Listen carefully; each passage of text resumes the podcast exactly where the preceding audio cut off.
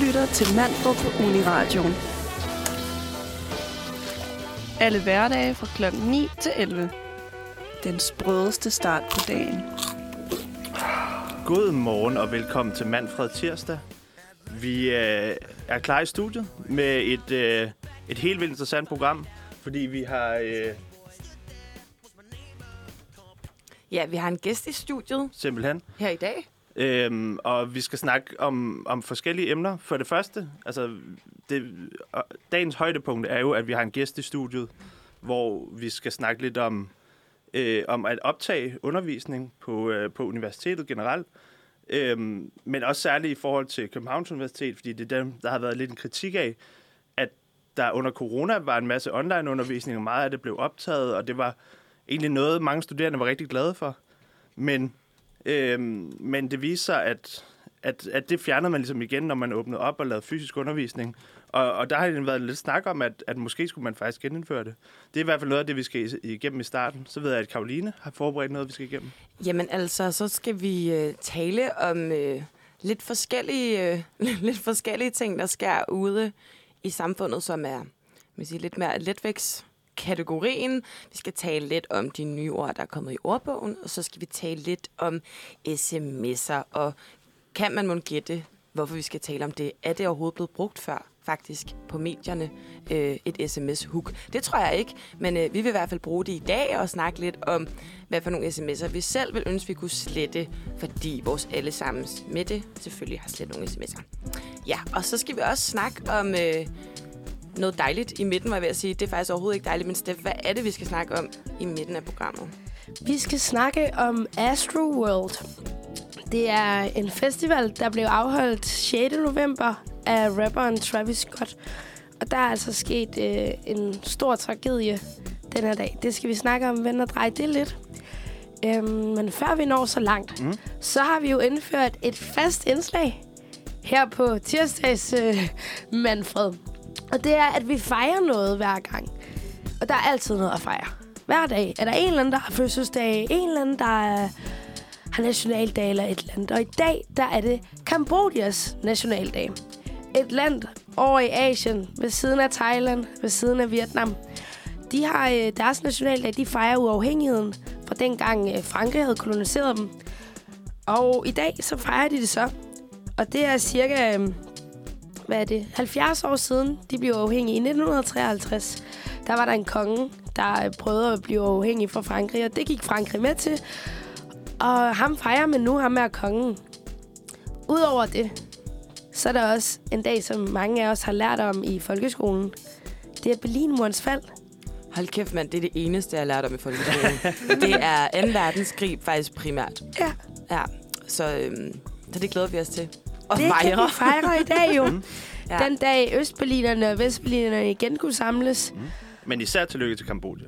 Især tillykke til Kambodja, Altid hvis vi lige skal skue ud over, væk fra den ja. vestlige Præcis. verden over men, til Kambodja. Men, øh, men det første, så ja, tillykke til dem. Men det første, vi egentlig lige skal, øh, skal til, det er, at vi har øh, Stine i, øh, i studiet, hvor hun lige nu, øh, i den her introspeak her, lige vil øh, give os en, en forfriskning på, hvad, øh, hvad er det, hendes øh, holdning er. Fordi hun har jo skrevet et, et indlæg i Uniavisen, som, øh, som fik ret meget respons.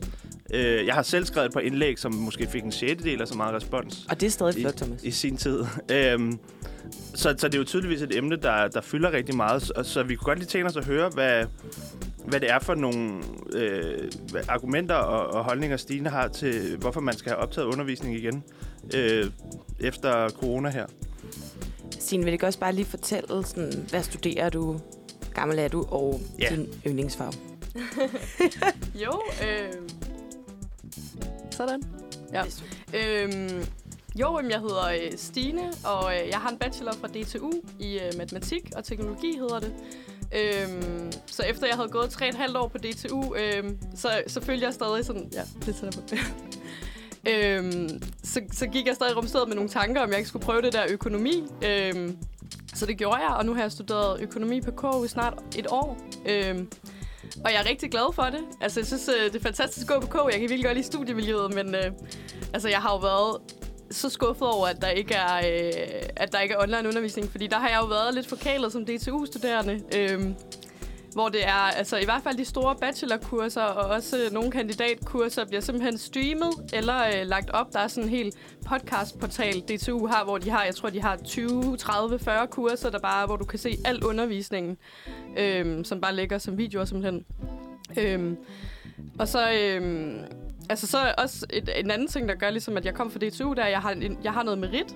øhm, og det gør, at det er enormt svært for mig at få en studieplan til at hænge sammen. Altså jeg oplever sådan, for eksempel mandag morgen, så skal jeg vælge, når vil jeg så til mikroøkonomi, eller vil jeg til erhvervsøkonomi i dag?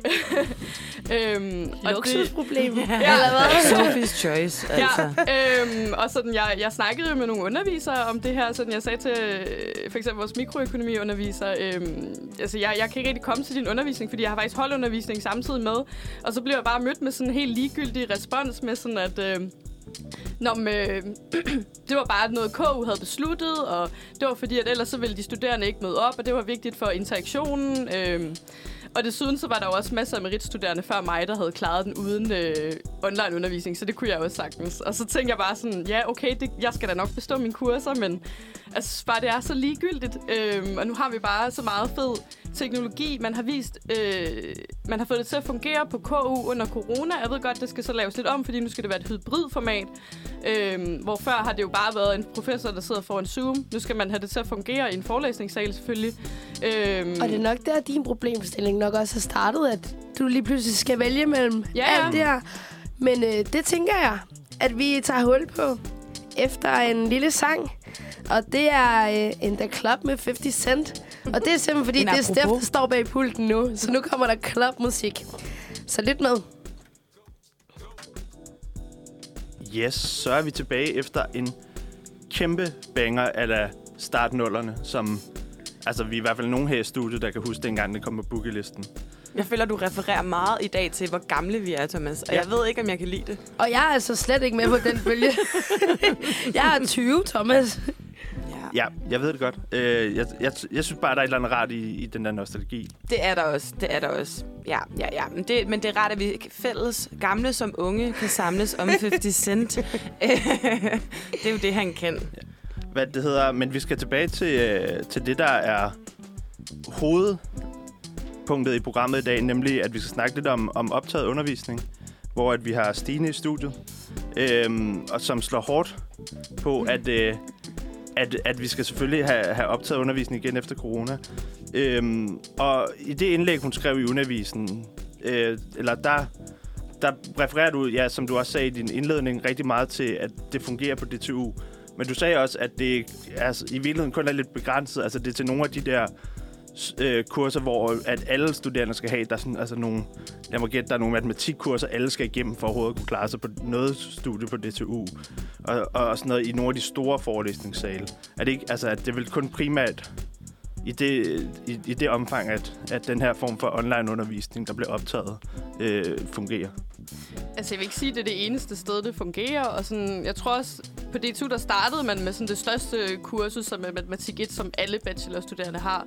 Øhm, men så, altså, i dag, altså, jeg ved ikke præcis, hvor mange kurser, men sådan, i hvert fald halvdelen, måske mere end halvdelen af de kurser, jeg har haft, har det været et tilbud, ikke? Øhm, hvor der enten har ligget nogle videoer fra et tidligere år, eller det har været streamet, eller undervisningerne er blevet lagt op bagefter. Øhm, Okay, så der ligger også for, altså så det er ikke bare... Øh, Ikke for alle det, det er ikke alle, al undervisning, alle tidspunkter. Det, det, Nej. der, er, der ligger ligesom noget... Det, det er måske mere koncentreret om de der grundlæggende ting, som alle skal igennem. Ja, eller de meget store kurser, ikke? Ja. Øhm, og det er jo også bare, altså det er jo også sådan noget af det, jeg vil slå, sådan, slå et slag for, sådan at man kan lige så godt starte med de lavt hængende frugter, og starte med der, hvor det mm. giver allermest værdi. Det er jo ikke, altså selvfølgelig skal vi ikke sådan sige nu, at der er en eller anden, øh, et eller andet lille kandidatfag øh, med, med 10 studerende, hvor man er nødt til at streame det, fordi det giver jo ikke lige så god mening, som nogle af de helt store kurser på måske jura, medicin, økonomi, som man ved, Altså, der starter øh, 600 studerende, der skal have det her fag. Hvorfor ikke streame det? Det giver jo mega Mm. god mening, og det vil give meget værdi for mange studerende, ikke? Jo. Men, men, øh, men ved du, hvorfor det så ikke er blevet indført på, på ja, altså der, på nogle af de mindre øh, kurser? Det kan jo stadig godt være en 50-100 mennesker i lidt mindre forelæsningsagtig sal, eller, der minder mere om et klasselokale. På, altså, ved du, hvorfor man ikke har indført det på DTU i, i, i, i, ned i det lidt mindre, hvis man alligevel har haft det i 10 år nu? Man ikke har udvidet det.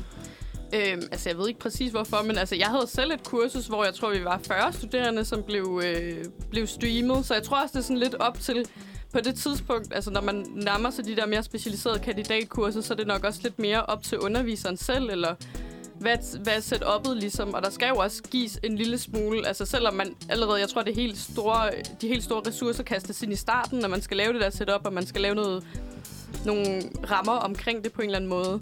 Øhm, og så efter det, så, så, så tager det måske stadig lidt ressourcer, at en, et, at en underviser skal, skal optage undervisning. Ikke? Øhm, og så kan det være, at det der ikke har været en prioritet, hvis man tænker sådan, om det er kun 30 studerende, der får glæde af det her. Så Ja. ret mig, hvis jeg tager fejl. Det der er, det er, at de store kurser i universitetsverdenen bliver streamet. Men så er der så nogle små kurser, der ikke bliver streamet. Det kunne I godt tænke jer at lave om på, eller hvordan? Nej, altså det på det eller undskyld på øh, på KU, altså for eksempel på økonomi, der er slet ikke noget der bliver streamet lige nu. Okay. Jeg ved ikke præcis hvordan det er på de andre fakulteter på KU, men altså jeg oplever sådan generelt når jeg snakker med alle KU studerende, så så er de bare sådan, yes, lad os gøre noget ved det. Mm. så jeg tror det er et, et generelt problem lidt over det hele. Øhm, Altså, det er så i hvert fald værd at bemærke, at altså, der er langt flere studier på KU, hvor at kurserne er meget mindre. Eller sådan. Det, er rigtigt, det er rigtigt nok, der er noget jura, noget medicin og noget økonomi Mm. sådan noget, og statskundskab, hvor der er nogle store forelæsninger, men, men, altså, men derfra af, så bliver studierne væsentligt mindre med, med færre mennesker. Så man kan også... Så, så, så ja, altså, det vil, det vil blive...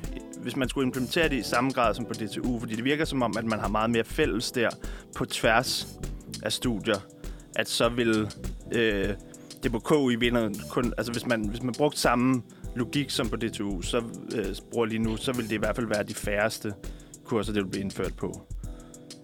ja, men altså, så kan du jo godt sige sådan i, øh, i kursushavet, at det vil være få kurser, men det vil stadig gavne rigtig mange studerende, fordi det vil være de kurser, øh, der har rigtig mange øh, studerende, ikke? Altså, øh, Men må jeg lige høre, altså, vil det så sige, altså sådan et, et streamet kursus, vil det sige, at man kunne sidde derhjemme så og følge med, i stedet for at møde op? ja, præcis. Er det også et problem? Nej, det synes jeg overhovedet ikke. Altså, jeg tænker sådan, der er rigtig mange grunde til at øh, ikke møde op til undervisning. Altså, for eksempel, øh, ja, at man har merit, så man har undervisning, der ligger oven i hinanden. Øh, sygdom. Jeg tror alle sammen, vi ved, hvad der sker, når man sidder sådan presset ind i et forelæsningslokale, der er lidt for lille.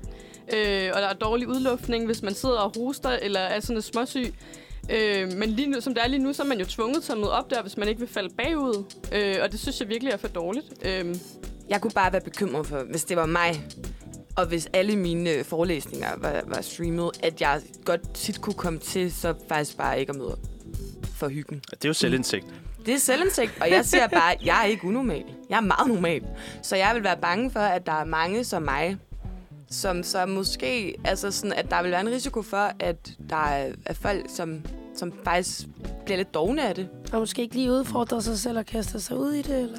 Jeg tænker bare, at hvis man kan ligge hjemme Hvis i du har, sengen... ja, hvis du har og- undervisning klokken 8. Præcis, og du og kan jeg se skulle det- til Roskilde, ikke? Jeg går Jo. på RUK. Præcis. Så er der måske nogle undervisere, der tænker, Åh, hvorfor skal jeg så, Så stå sidder op for de der, to, der så... Præcis, så sidder der fire... Øh, Hmm. jeg vil at sige fire stræber på vores række. Det var det godt.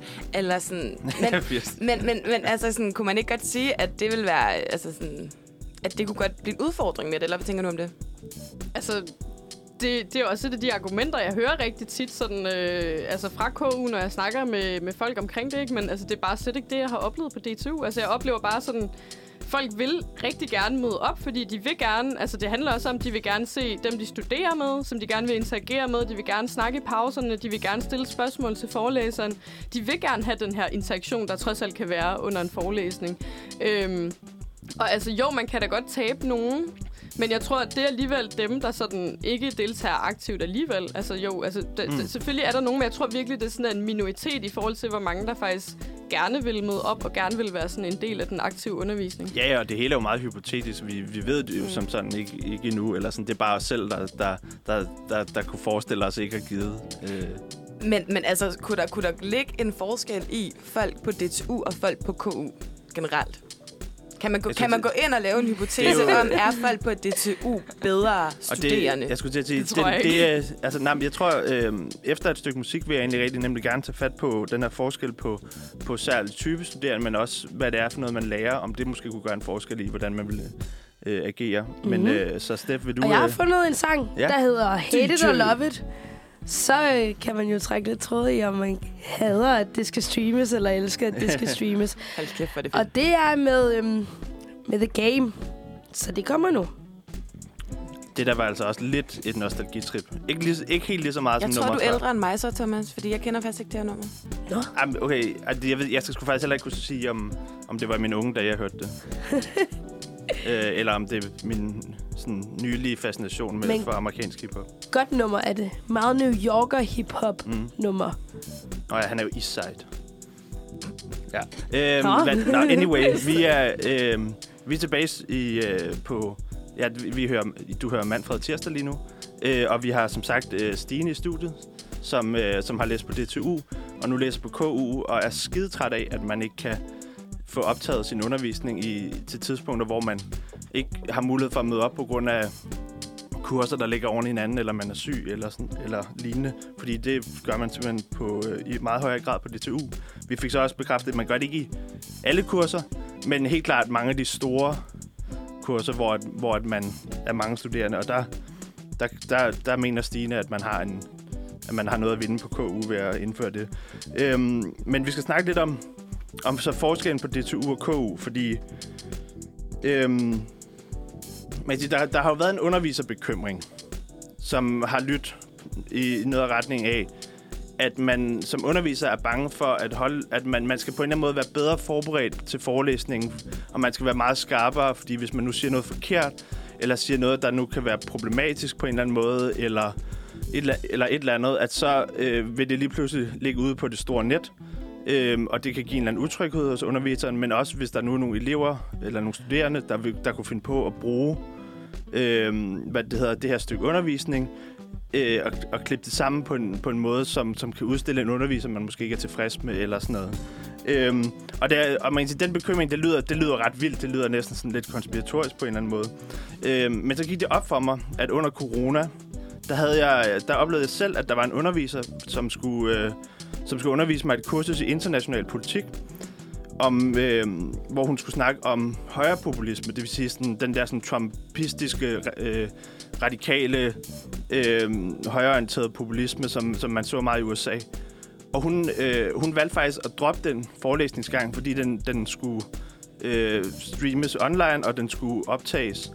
Øh, fordi hun vidste, at hun ville komme til at sige nogle meget kontroversielle ting, som, som, der, som der politisk set er meget divergerende holdninger til. At det kan faktisk være øh, et, et farligt for hendes karriere, at, at der er noget, der kan blive taget ud af kontekst, og så brugt imod hende, fordi at, at samfundsfaglig øh, faglig undervisning eksempelvis er ikke det samme som naturvidenskabelig undervisning i forhold til, hvad der er rigtigt og forkert. Kan du følge det, Stine? Ja, altså det kan jeg sagtens følge, og sådan, det er da også en reel bekymring, og jeg kan da godt forstå, sådan, når man står og bare øh, forelæser om noget ligner algebra, som ingen kan være uenig i, så kan man lave en lille regnefejl eller sådan noget, men det er jo ikke øh, noget, der bliver gjort grin med. Øhm, så jeg forstår godt det, og jeg er også godt klar over, at sådan, der, der, der er nogle kurser, hvor det fungerer bedre end andre, men jeg tænker også sådan, på statskundskab og økonomi, det kan godt være, at de fagene længere hen på studiet bliver sådan øh, lidt kontroversielle på en måde, kan være det lidt, hvor det handler lidt om nogle holdninger, eller man, det har man også et diskuterende format.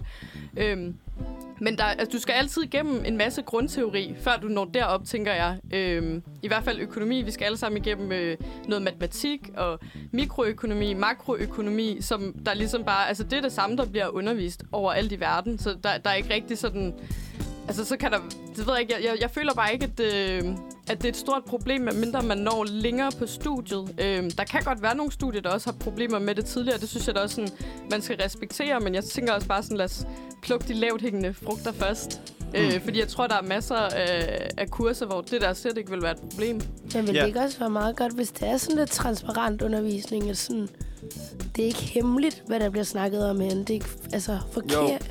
Jo, måske. Altså, men man kan sige, jeg tror bare, noget af den, det, der ligger i den problemstilling, jeg nævnte, det var, at øhm, der er ret meget, især forskning, for, og, og den mere samfundsvidenskabelige humanistiske forskning for tiden, er jo blevet politiseret helt vildt Mm. af blandt andet sådan nogle tosser som øh, Henrik Dahl og Morten Messerschmidt, som jo øh, udstiller øh, undervisere i Folketingssalen, fordi de underviser i noget, de er uenige i.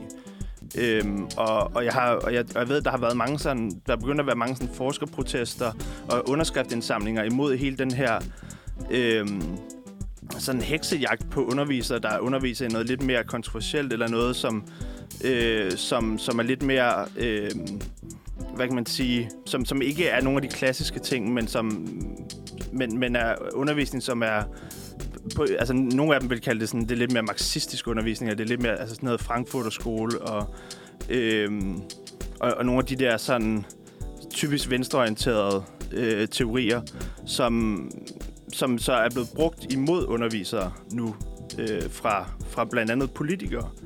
Øhm, og, og jeg tror, det er meget det, at, at man lige pludselig er bange for, at det faktisk kan aktivt blive brugt imod ens karriere. Okay. Helt klart. Altså, jeg forstår det også godt, sådan, hvis man står og snakker om øh, højrepopulisme og kommer til at sige nogle ting og sådan noget. Det, det kan godt være svært at berøre de mm. emner uden at komme til at sige noget, eller noget, der kan klippe sammen på en eller anden måde. Det forstår jeg godt, der er en bekymring om, men altså, jeg synes faktisk, det var et virkelig godt øh, perspektiv, du kom med, Steff. Sådan transparens. Altså, hvorfor, hvorfor er det egentlig så hemmeligt? Jeg forstår godt, altså, som, som sagt, der kan være nogle bekymringer og sådan noget, men altså, hvis, øh, hvis der er nogle marxistiske undervisere, der er bange for det, og tænker sådan, åh oh, nej, det her må ikke forlade det her trygge rum af mig og min... Øh, Så bliver det jeg, sådan jeg, jeg, jeg, er bare ked at sige det. Der er jo, der er jo undervisere, der har mødt øh, sådan hets og fået dødstrusler og sådan noget fra øh, folk om, omkring i, øh, som fra, i samfundet. Så de frygter Øh, deres sikkerhed måske. Ja, ja, der er jo øh, undervisere, som, som underviser i noget islamforskning og sådan noget, som så har fået øh, et brev med nogle øh, patroner eller sådan et eller andet. Øh, fordi de blev netop blevet udstillet offentligt af de her politikere. Altså, det, er jo, det lyder jo også meget voldsomt, men sådan, jeg, tænker, jeg tænker bare ikke, det her vil gøre det meget værre, hvis vi allerede er der. Nej, nej det har du. Det har du. Men ja, og du, fordi jeg tænkte egentlig, så det, kunne, mm. det, det kan du måske godt have en pointe i, altså, at vi allerede er så langt ude. Ja. Øh, fordi at forskningen, den ligger jo selvfølgelig øh, åbent derude. Ja. Så, så om man fremlægger sin forskning, eller om, man, eller om den bare ligger i form af en, en mm. artikel, ikke? Øh, det kan jo som sådan være det samme, måske, ja. Ja, det, det tænker jeg, men også bare sådan... Altså, jeg ved faktisk ikke, hvor meget det her handler om... om altså, hvor meget hensyn der skal være til, til underviserne, og hvor meget det bare er KU som institution, der står lidt i vejen for mm. Det.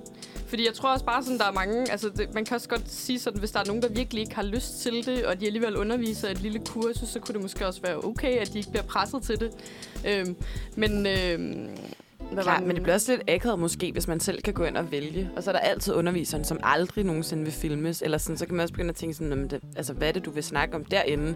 Eller sådan, det er måske ja. mærkeligt, hvis man selv kan gå ind og være meget selektiv omkring sådan her, nu undervisningsgang 3, der vil ja. jeg ikke filmes. Ja, men så er det- det fint igen på mandag. Eller sådan, det kan også blive lidt Ja, en det mærkelig stemning, ikke? klart være underligt og meget suspicious, og man kan se lige den dag, vi snakker ja. om, øh, om Trump, og det er det, der er pensum. Ja, sådan her, Så- hvad er det, du vil sige? Ja, Altså, ja. Øh, ja, ja. du kan lide ham meget. ja. Ja. Men øh, det, det kan være, at vi skal tage et stykke musik. Ja, musik. det er uh, Give It To Me med Madonna. Mm. Så give it to us with the streamingsundervisning. Yes.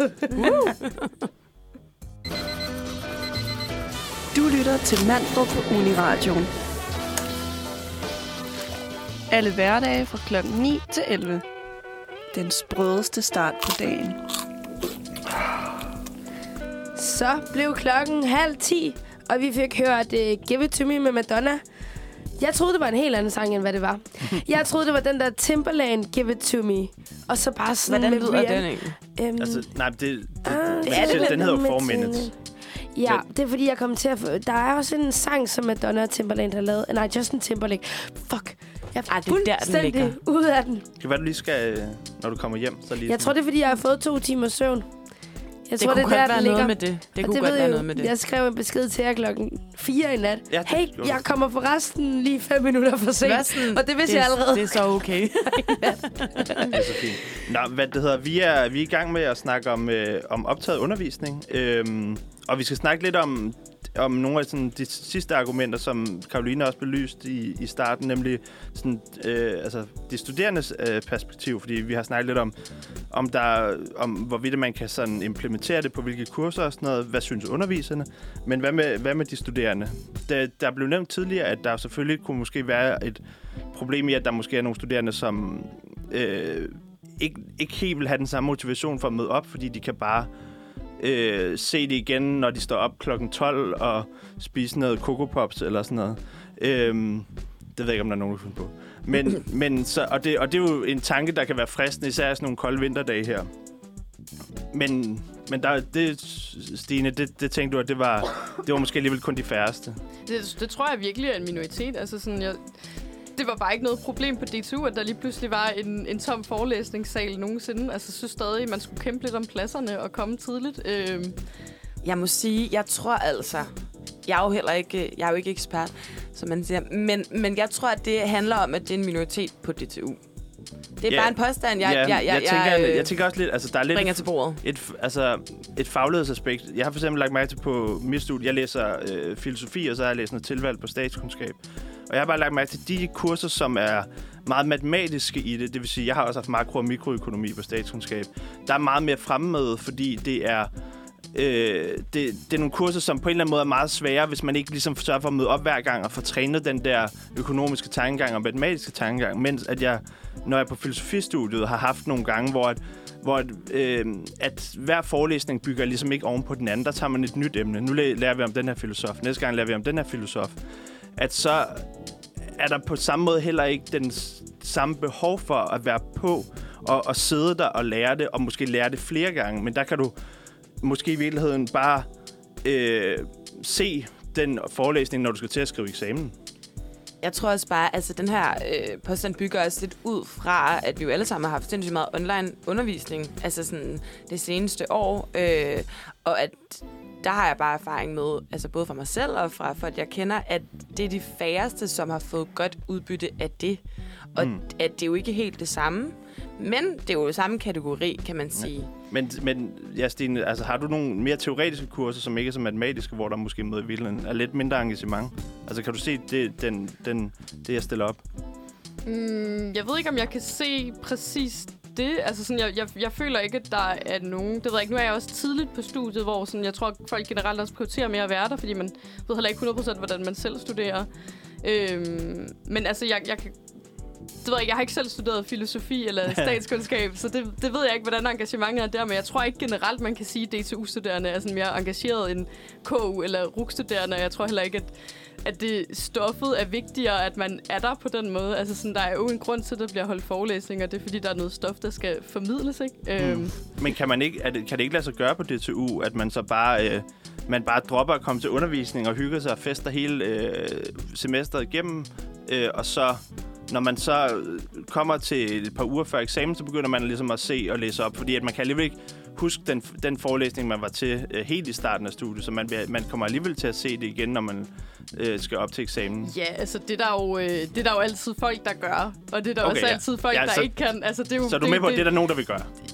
Ja, det, ja. Altså, det kan godt være, men jeg tror også bare sådan, der, der, altså, jeg tror, der bliver mixet lidt noget, sammen med noget øh, holdundervisning og noget forelæsning her. Fordi altså, jeg tror også, det folk virkelig lærer af, det er jo holdundervisning, hvor man sidder... Øh, nu har jeg været mere i det matematiske, hvor man sidder og løser nogle opgaver konkret, og man kan diskutere med øh, sine medstuderende, og man har en holdunderviser, der formidler stoffet, så man kan spørge, hvis man er i tvivl om noget. Og det er jo en af de ting, der er virkelig vigtige altid at holde fysisk, synes jeg, fordi der giver det jo mening med den der interaktion, og der tror jeg, der vil altså, miste meget kvalitet. Det kan vi jo godt mærke, sådan, når vi har haft online-undervisning under corona. Det er virkelig der, jeg føler, at kvaliteten er blevet dårligere. Altså, jeg synes, forelæsninger, dem kan jeg sagtens se, øh, se derhjemme, hvis der er behov for det, og selvom jeg hellere vil møde op.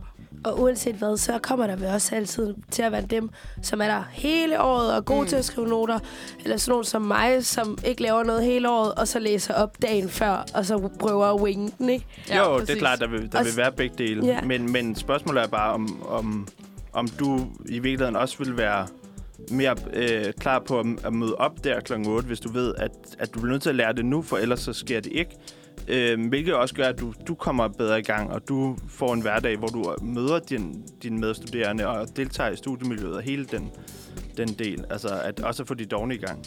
Men altså, er det ikke også lidt et problem, hvis folk simpelthen ikke gider møde op til forelæsningerne? Det må være, fordi de ikke føler, at de får noget ud af det, tænker jeg. Jo, altså, det, jo, hvis, det, de, hvis, hvis de virkelig føler, at... Øh, altså, jeg ved ikke, om, om det, det er et stort problem, at folk de ikke rigtig gider møde op til undervisningen, og så sidder de bare og winger Mm. den en uge før eksamen og læser et halvt års pensum op. ja, så du tænker, det bliver en motivation for underviseren til at, Det, at det tænker jeg det også, det Ja. kunne være. Altså, det, det tænker jeg bare også, fordi det er tit et perspektiv, der kommer op, det der med, at de tænker sådan, Nå, åh oh, nej, så skal jeg forberede mig mere og sådan noget. Det tænker jeg da bare, det er da, det er da måske meget fedt. Altså, Ja, nu Fordi- nu vil jeg lige afsløre, altså de, desværre på grund af mange nedskæringer og sådan noget, så er underviserne under et sindssygt arbejdspres mm. for tiden. Særligt på nogle af de øh, studier, hvor man ikke har så mange penge, fordi altså, der er mange undervisere, der øh, alt det sådan ekstern øh, fondsøgning, man skal lave for at have råd mm. til at Mm. lave sin forskning, laver de ofte i deres fritid, fordi at, at Ja. der, der ikke bliver sat tid af i deres almindelige schema. Ja, altså der, jeg er også med på, at det her kræver flere ressourcer og sådan noget, Mm. men jeg tænker bare sådan, altså i det store ressourcespil, jeg har Ja. bare selv oplevet, og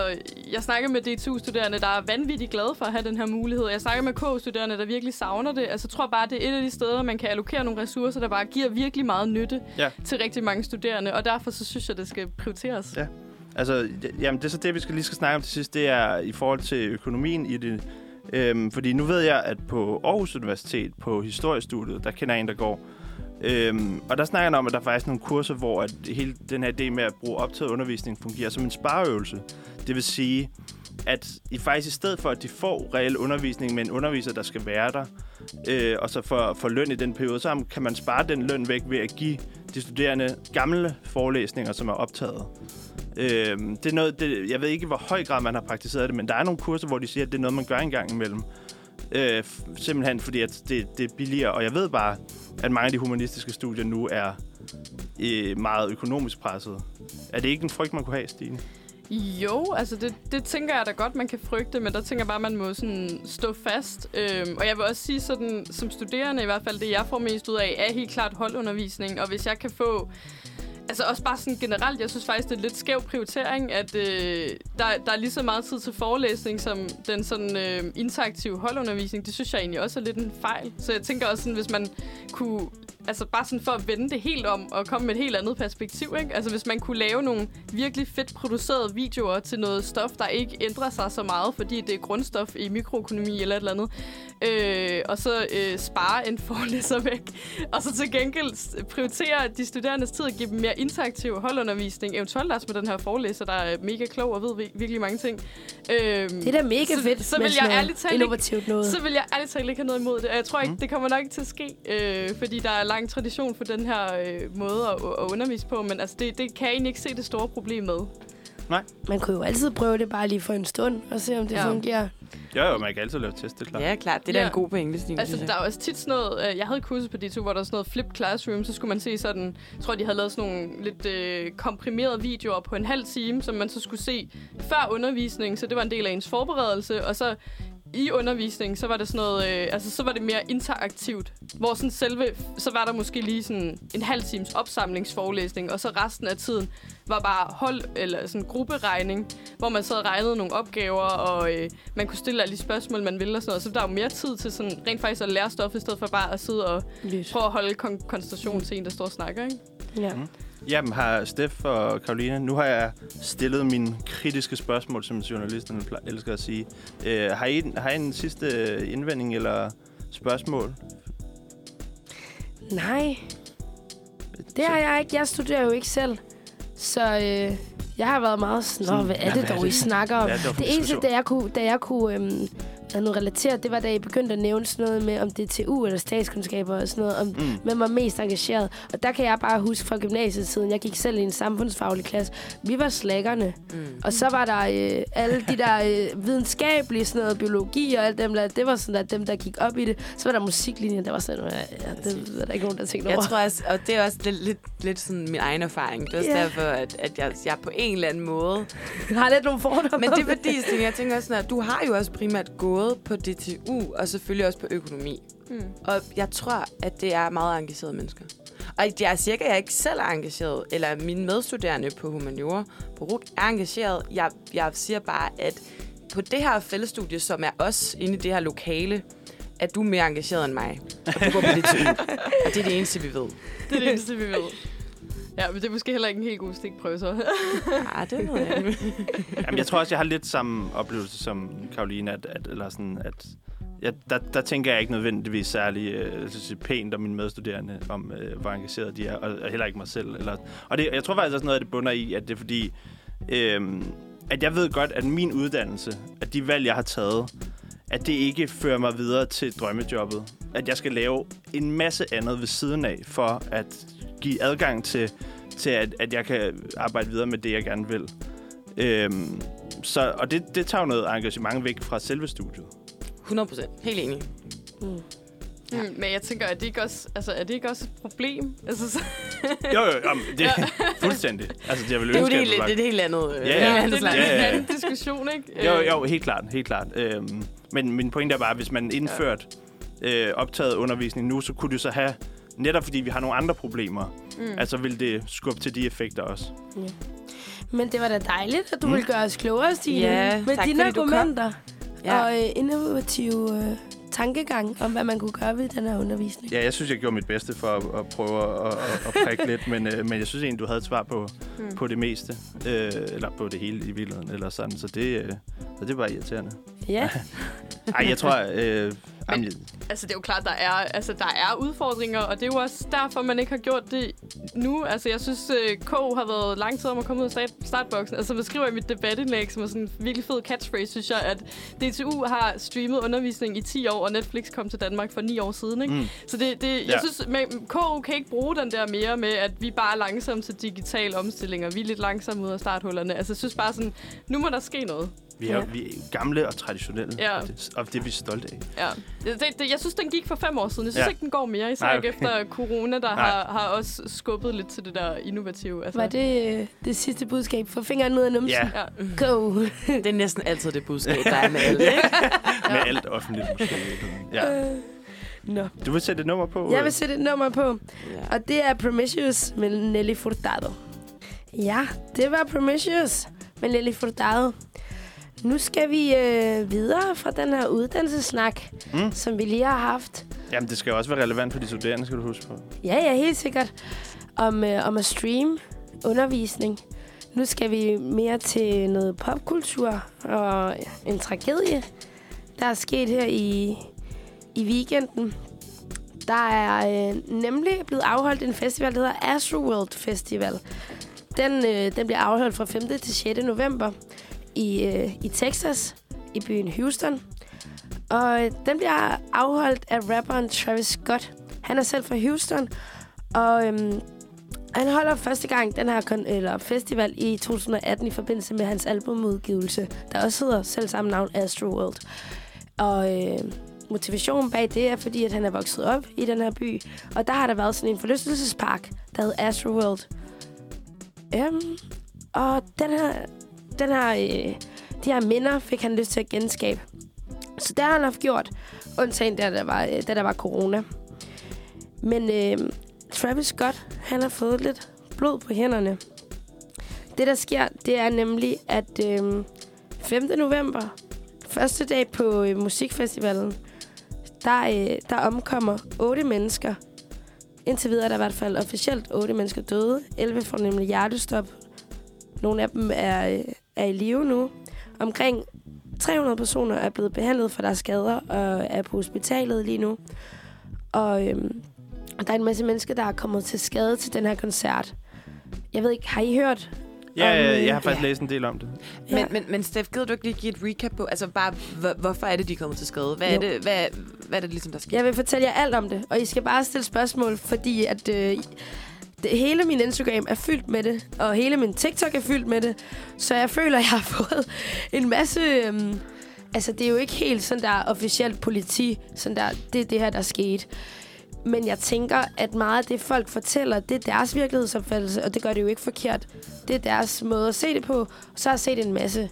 Så der er en masse forskellige vinkler fra det, som vi kan prøve at drage ind i, i hvad pokker der er sket til den her festival. Men øh, fordi at... Øh, lad, mig, lad mig fortælle jer lidt om årsagerne først. Det, det man mener, det er, at øh, publikummet de er blevet mast op mod scenen, op mod Travis Scott. Fordi der er så t- øh, mange, der gerne vil tæt på ham. Så er der opstået øh, noget panik, som har gjort øh, situationen rigtig alvorlig, og som har gjort det svært at trække vejret for rigtig mange mennesker.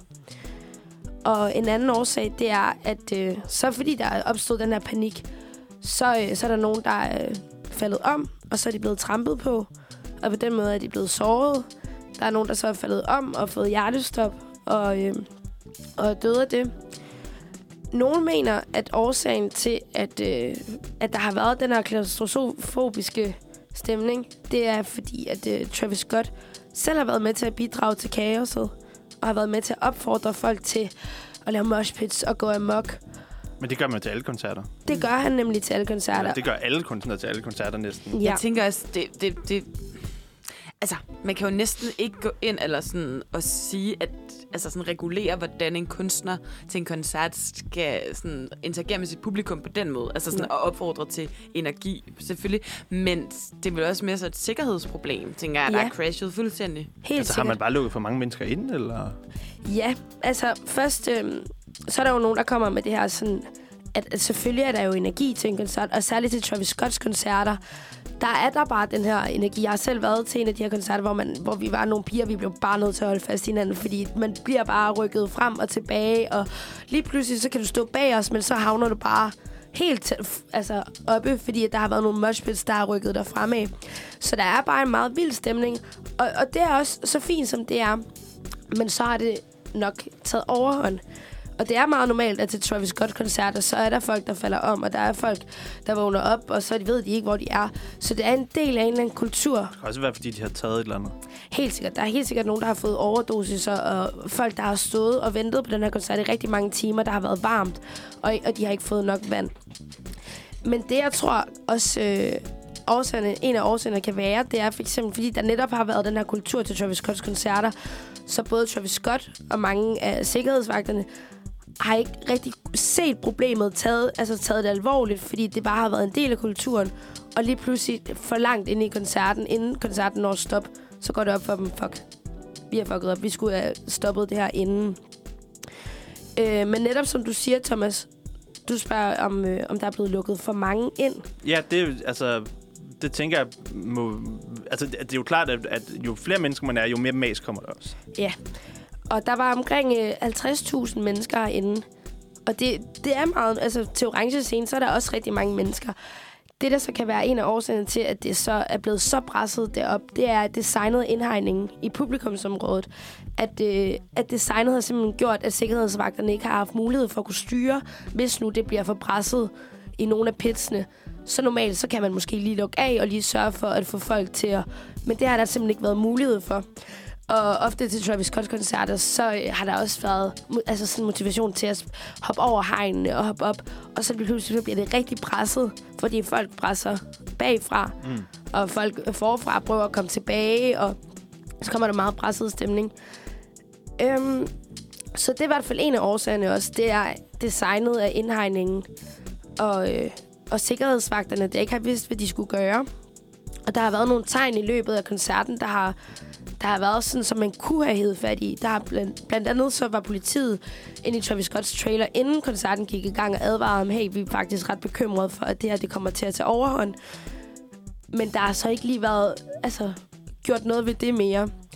Der var også øh, rigtig mange mennesker. Der er flere videoer derude, hvor folk de skriger, stop the show, og folk, der råber efter hjælp og skriger, øh, hvor der ikke er blevet gjort noget. Jeg så et klip, hvor Travis Scott, han faktisk... Øh, det, det, det ser super mærkeligt ud, fordi han, han har jo autotune i sin mikrofon, og så Ja. han lige sådan stopper med at, at sige, sige si- sine lines, og så, øh, og så lige siger, hey, hey, der sker noget, eller sådan. Ja, Jamen, han sørgede også for at, at stoppe koncerten flere vej, vejs undervejs. Vejs undervejs. Men jeg synes, jeg læste, flere at der, gange. at der er også nogen, der har peget på... Nå, flere gange, okay. Ja, han stoppede den for ligesom at lige gøre sikkerhedsvagten opmærksom. Hey, der er en, der er bevidstløs, eller en masse. Men det, der er så mange, der retter deres kritik imod, det er, hvorfor stopper du ikke koncerten? Der er rigtig mange andre kunstnere, der ser, at der er nogen, der er faldet om, så stopper de koncerten og får styr på det. Men netop fordi der måske har været den her kultur, så har, så har man ikke haft gjort noget ved det. Og det er der problemet nok ligger, at det skal nok til at ændres, fordi der er folk, der er døde nu. Så det kan godt være, at der er en kultur, men det retfærdiggør ikke, at det skal ændres på. Jamen, jeg synes, jeg læste, at, øh, at netop fordi, at han så begynder at sige, altså der, at stop, øh, eller sådan stop noget af koncerten på en eller anden måde, og så begynder at sige, at hey, der er nogen, der er faldet om herover og sådan noget. Ja. At, at det faktisk har skabt en panik blandt alle dem, som egentlig ikke overhovedet har vidst, hvad der er foregået, men bare har set Ja. koncerten. Fordi der er nemlig også rigtig mange, som har været sådan, hey, jeg var til den her koncert. Det her, det oplevede jeg overhovedet ikke. De stod måske i en anden sektion, hvor, der, hvor de ikke oplevede det her. Og så er der nogen, der bare, altså hvor de har været omkring mennesker, der har været bevidstløse. Så der har været forskellige oplevelser, men det er generelt meget presset til Travis Scott. Men lad os snakke videre om det. Efter øh, Et nummer med Travis Scott. et nummer, nej. Ikke med Travis Scott, med Bruno Mars. Og det er Locked Out of Heaven. Uniradio. Det er det bedste, det bedste, det bedste, du har hørt. Siden 1986. Ja, det var øh, Bruno Mars med Locked Out of Heaven. Og vi øh, tog lige hul på øh, Travis Scotts Ashworld Festival og tragedien, der skete her 5. november, hvor, hvor øh, otte mennesker omkom. Og øh, vi prøver at sætte lidt nogle årsager på, på hvorfor det her det er sket, og hvor ansvaret ligger. Ikke for at drage nogle konklusioner, fordi at det er svært, det er lige sket. Og, og der er mange vinkler på det hele, men bare for at, for at vende og dreje det hele. Øh, vi nåede lige at snakke om, øh, om, om Travis Scott til sidst, om han har ansvaret. Øh, og der, der er nogen, der... Jeg har set en masse videoer, og så en masse argumenter, med, som folk kommer med. Øh, hvor Travis Scott, han for eksempel før er blevet sigtet for at bidrage til kaoset, og bidrage til, at, øh, at det går for voldsomt. Øh, det kan man nemlig godt blive sigtet for.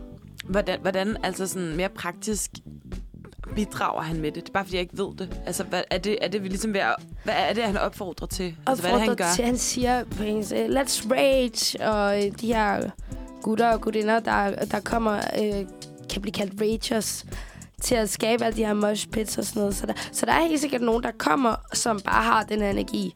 Men ligger de det ikke i hiphop-kultur? Altså, jeg, Det gør jeg, det jeg, jeg helt kunne simpelthen sikkert. ikke forestille mig en eneste hiphop-koncert, hvor der ikke var en moshpit op Ja. foran scenen. Ja, det ligger helt sikkert i kulturen, men jeg tror ikke, det ligger i hiphop-kulturen, at folk skal dø til koncerter. Nej, nej, nej, nej, på ingen måde. Men sådan, hvorfor er det, det lige er gået galt her, og ikke til Ja. de tusind andre hiphop koncerter Det kan også godt være, det gået galt, vi bare ikke ved det. Ja, det gik jo galt for eksempel øh, på Roskilde i 2000 til Pearl, Pearl James. Det er altså faktisk, altså sådan, det er noget, som jeg sådan tænkte på så ofte, da jeg var lille. Altså, det var sådan efter, altså, jeg fandt ud af det, sådan, da jeg var helt lille, så var det virkelig noget, som jeg synes var så uhyggeligt. Altså, jeg var så bange for, sådan, at sådan noget skulle ske for mig, for jeg synes, det lød så nøjeren. Det der med, sådan, at man blev presset og, tr- og trampet ihjel. Jeg føler virkelig, det var sådan et, et traume for mig og, og de andre i klassen. Altså, virkelig sådan her. Det, Oh, nej, ja. det er altså, det, det er værre en krig. Eller Ja. sådan. Jamen, det er svært at forestille sig. Hvorfor, altså, hvor, hvorfor er der nogen, der tramper på mig? Sådan, hvad Ja. har de, eller, det er jo ikke, fordi de ved ikke, hvem det er. De har ikke noget imod dig, eller sådan, men hvorfor er det så, at der, der er nogen, der, der går så meget panik i, at, det, at der... øh, Jamen, altså. at, at der er åbenbart nogen, der træder på nogen helt vildt meget, uden at de lægger mærke til det. Og det uden de bare kan så gøre noget. Ja, ja. Det er jo også det overvejelsen. Åh, oh, for helvede, jeg fik noget i øjet. øh, bare, men jeg synes bare sådan tanken om, at man står, og man er så presset sammen, og der er nogen, der ender sådan neden under Ja. en, og du rent faktisk ikke sådan fysisk Kan kan, op. kan flytte dig fra det. Altså sådan, oh, det må være, altså det er så uhyggeligt, synes jeg. Ja, og folks oplevelse er jo, at det var så presset, at de så falder om, ryger ned og bliver trampet på. Heldigvis er der måske nogen, der får dem op og får dem crowdsurfet op over, og så vågner de op i et eller andet VIP-sted, hvor så nogle, øhm, nogle er i gang med at få, få øh, lavet hjertemassage, uden at der er nogen, der måske har tjekket deres puls, om de, om de overhovedet er væk bevidstløse, eller hvad der er sket med dem. Så det har været, det har været meget en kaotisk tilstand, kunne jeg forestille mig. Spillede koncerten egentlig færdig? Koncerten spillede ikke færdig. Det var okay. meningen, det skulle have været i en time og 45 minutter. Og jeg mener, den stoppede en time og 10 minutter. Men faktisk allerede 40 minutter inden i koncerten, der vidste... Øh, der, der var det allerede øh, de første observationer, at der var rigtig meget fare. Og det der også er, at øh, det er for eksempel, at der er det her VIP-område, hvor der sidder nogle vigtige mennesker. For eksempel Travis Scotts kæreste, Kylie Jenner, og hendes søster, Kendall Jenner, og deres datter og det hele. De er deroppe. De bliver evakueret på et tidspunkt. Og så er der nogen, der har været sådan lidt... I det, de bliver evakueret, fordi man vurderer, at der er fare til stede. Hvorfor ja. Er det, man ikke stopper koncerten? Ja, det virker Hvis der mærkeligt. allerede er fare der, og man evakuerer dem, hvorfor skulle det så ikke være lige så farligt som Sådan, for Og som om de nogensinde vil blive trampet ihjel. Altså, det er jo ikke... Altså, ikke fordi Ja, de skulle ikke skulle folk- evakueres, men... Skulle, men skulle folk storme? Eller var der nogen, der stormede scenen? Eller? Det er der ikke. Nej. Nej. Men, øh, men for at prøve at opsummere det, det har nok været, fordi der er den her kultur, hvor det, hvor det går amok. Og det må det også gerne gøre, men så har det taget overhånd. Der har været nogen, der ikke har kunne observere, altså se de her farsignaler, men ikke reageret nok på dem. Der har været et design af indhegningen, som ikke har fungeret, som har gjort, at sikkerhedsvagterne ikke har kunne styre det. Der har ikke været nok hænder på.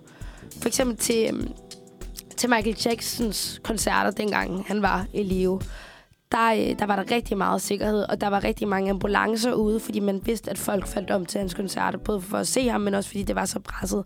Så her, der var der allerede taget det var taget i højde, at det her det kommer til at ske. Jeg tror ikke helt, man har taget det så meget i højde til den her festival. Og så har det jo været... Folk har været presset, og så, øh, så har man stået tæt. Det har været varmt. Man har, nogen har måske fået en overdosis.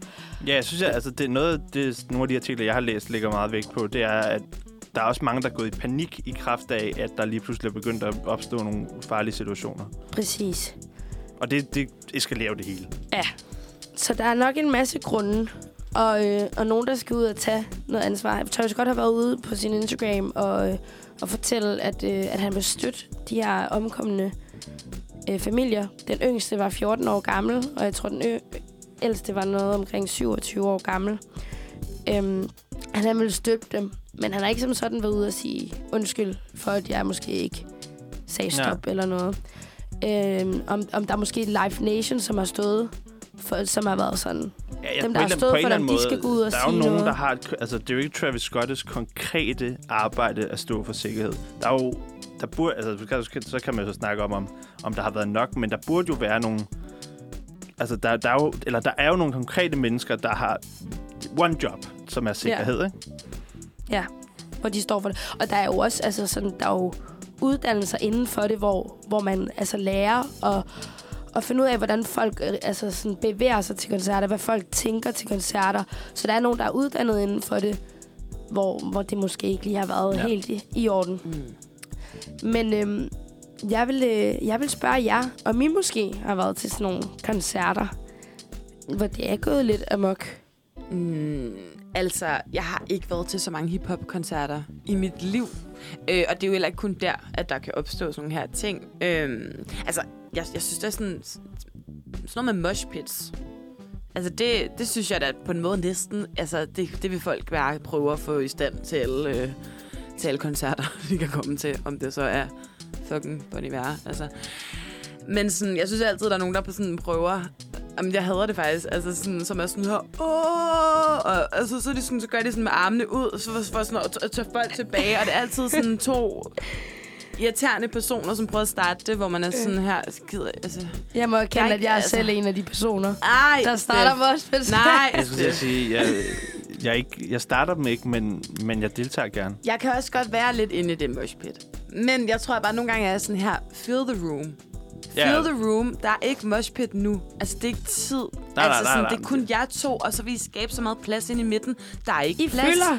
Altså sådan her, der er ikke nogen, der gider at være med, og nu bliver jeg nødt til at gå ind i mosh pittet, fordi der ikke er plads andre steder. Ja. Og det kan man sige, der sker også noget Mm. sådan pladsmæssigt, altså med de der mosh pits, ikke, hvor folk bliver presset sammen. Der var på et tidspunkt, hvor jeg startede så mange moshpits, at jeg blev båret ud af en sikkerhedsvagt. Og det var på Langelandsfestival, som er en meget familiefestival og en efterskolefestival. Altså til, til, til hvilken koncert? Det var til UAK, tror jeg. Hvad er det? UAK, øh, det er øh, su Sukuk for mit røvhul. Okay, det lyder meget Jeg- mosh pit-agtigt. Ja. Men jeg så, så faktisk sådan... Og jeg kan huske, jeg startede det så mange gange, og jeg mistede min telefon, og jeg mistede min pung rigtig mange gange i løbet af koncerten. Men hver gang jeg startede i moshpit, så lå min pung i midten. Eller min telefon lå i midten. Så det var sådan på den måde, jeg også fandt mine ting igen. Men så efter at have startet den rigtig mange gange, så blev jeg så båret væk af en sikkerhedsvagt. Og så det koncept, de så havde, det var, at man skulle gå en tur med en pædagog i sådan et kvarter, og lige snakke om sin ad, øh, opførsel. Hvor Og sin gammel var du? Jeg gik i 9. klasse, og jeg skulle ud og snakke med en pædagog om min opførsel til den her koncert. Og jeg var sådan, må jeg godt bare komme tilbage til den her koncert? Nej, Ej, nej, det er men jeg bliver nødt til. Det var næsten som om, jeg Ja. skulle gå og holde ham i hånden og sådan, ja, jeg er ked af, at jeg opfører mig sådan, og jeg starter Det er også, fordi jeg har nogle problemer. jeg har også nogle problemer derhjemme og sådan noget. Ej, men Altså, jeg jeg har aldrig oplevet noget lignende, at man skal gå ud og snakke med sin opførsel med en pædagog til en festival. Så efter det her kvarter, hvor vi har gået en tur, og han har taget mig hen og fået noget frisk luft, jeg var sådan, jeg følte mig virkelig sådan, der, jeg er altså ikke så syg i hovedet. Så kom jeg så tilbage. Hvem starter så moshpit igen? Stiff. Igen. You can't stop me. Jamen, men jeg er ret imponeret over, du, altså, du er øh, altså 1,40 høj og vejer 30 kilo, ikke? Eller sådan. Ja, ja der, er, der er nogle Men det kræfter i handler, mig. det handler om power. Det altså, gør det i- Ja, nemlig. du i falder så heller ikke så hårdt, kan man sige. Det ikke. Men, øh, men apropos på, at øh, man ikke kan stoppe mig, så synes jeg, vi skal høre øh, We Can't Stop med Miley Cyrus. Er det smooth. Yes, Miley Cyrus med We Can't Stop. Klokken den er kvart over 10, Og vi snakker stadig om, øh, om Travis Scott. Men vi kom lidt på tøsetur, som jeg kalder det, når man kommer lidt ud på et sidespor. Jeg nåede lige at fortælle om, om min vilde dag på Langelands Festival, hvor jeg skulle gå tur med en pædagog og snakke om min adførsel. Adførsel. Det var lige et, et ord, jeg lige fandt på. Uh, uh, Adfærd og opførsel. Adførsel. Ja, det synes jeg, vi skal øh, implementere i ordbogen. Ja, Men det, det, kommer vi vi jo senere. til at snakke om, nemlig. Apropos, Apropos noget, vi slet ikke har snakket om endnu. men så vi kan glæde jer til. At vi skal snakke om. fed teaser. Ja, men, øhm, men vi kommer fra festivaler, og at øh, og det kan gå grueligt galt. Og vi nåede lige at nævne, at øh, det blandt andet gik øh, rigtig galt for 20 år siden, da ni personer de døde ved en Pearl Jam-koncert. Var du Øh, født, Danielsen? Jeg blev Apropos, født... hvor gamle vi er. Det var nok hvor ung du er. 9. juni. Det, ja, sådan, det var nok som om det var et gæt. Det ved jeg, det var. det var, jeg, jeg er ret sikker på, at det var 9. juni, det skete. Der var jeg ikke født. Jeg blev født et halvt år efter. 21. december. Det er godt, du ikke Der lå jeg i maven. Ja, ja, det er rigtigt. Det er rigtigt. det- Jeg, Jeg synes, jeg jeg blev traumatiseret. altså, jeg kan heller ikke rigtig huske det i den gang. Jeg, Jeg, jeg ved ikke, om jeg kan huske den dag. Jeg kan bare huske, det var sådan, det var noget, folk mm. snakkede om, altså også i årene efter. Ja. Det var Ja, ja. sådan et folketraume på en eller anden måde, ikke? Hvad Ja. der var sket der. Meget. Folk, folk, der kommer ind for at nyde det og have det godt. Og, og så går man derfra. Men altså, traumer. jamen, jeg følte, jeg blev, jeg blev bange for, for Roskilde Festival. Altså Ja. ja. sådan, da, da jeg var lille, jeg blev også meget bange for mange ting. Men altså, var virkelig sådan her, det er et, det er et, et Mm. sted, man, man skal ikke tage derhen. Nej. Altså sådan, det er, det, så dør man. Ligesom det- at tage stoffer. Det er noget, der sker nogle gange, og, og den her gang, der var der også 50.000 mennesker til stede. Og der opstår igen noget pres foran scenen, og det betyder, at 50 mennesker vælter på grund af det her pres. Igen nok på grund af indhegningsdesignet, hvor, hvor der kommer en masse pres bagfra, og der er nogle mennesker, der vælter. Og ni mænd, de dør som øh, følge af kvælingen og kvæstelserne. Der var tre danskere og tre svensker. En tysker, en hollænder og en fra Australien. Og det var meget unge mennesker. det var ikke engang amerikanere. ikke engang amerikaner. Øhm, og det har traumatiseret, jeg ved, forsangeren fra Pearl Jam, han er stadig PTSD efter, efter den her oplevelse, fordi man må også mm, føle et eller andet ansvar, fordi at der kommer nogen, der ser dig, men dør, går derfra og er der ikke længere. Men øh, det ændrede også, ligesom 9-11 ændrede meget sikkerheden i lufthavnene, så ændrede det rigtig meget sikkerheden i forhold til, mm, til indhegningen af sikkerhedsvagter, hvor meget uddannelse der skal være inden for alt det her, efter det er sket på, på orange scenen. De her øh, mennesker, der er frivillige til koncerter, de skal, i hvert fald bare dem, der er frivillige, de skal i hvert fald have haft et øh, kurs på fire timer. Så er der nogle af dem, der er meget, altså scenelederne, de skal have haft, altså de har uddannelser.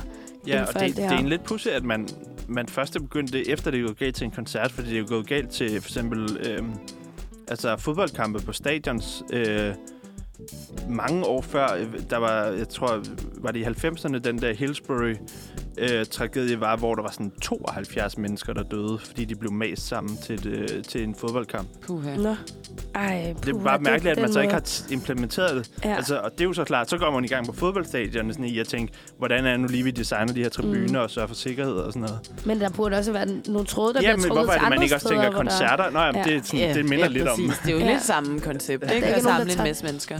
tager det seriøst, at når der er Mm. mange mennesker samlet, så, Ja. Så er der bare nogen, der har forskellige intentioner. Nogle er kommet for at hygge sig, nogle er kommet, fordi de har en eller anden vrede. Nogle skal komme og vælte et hegn, og Altså, fordi jeg kan huske første gang, jeg, eller da jeg læste de, de der artikler om, at det var gået galt til uh, Travis Scott-koncerten, øh, og det der primært, primært blev peget på, det var fordi folk også var gået i panik, øh, efter at der ligesom opstod en anden sådan, trussel. ja, Der var en anden, øh, nogle faresignaler i, i stemningen. Øhm, der kom jeg bare til at tænke på, at dengang der var så meget, øh, der, der, var, der var lidt for meget sådan, IS-terror i Europa, hvor at der var både var til nogle øh, koncerter, øh, det var, hvad det hun hedder, øh,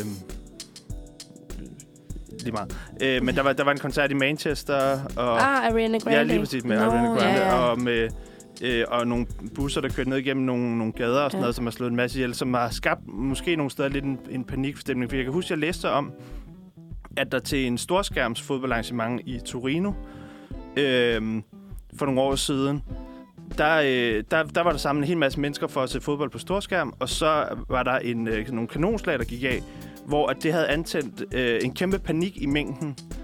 øhm, som gjorde, at der var 80 mennesker, der kom til skade. Men der var ikke nogen fare.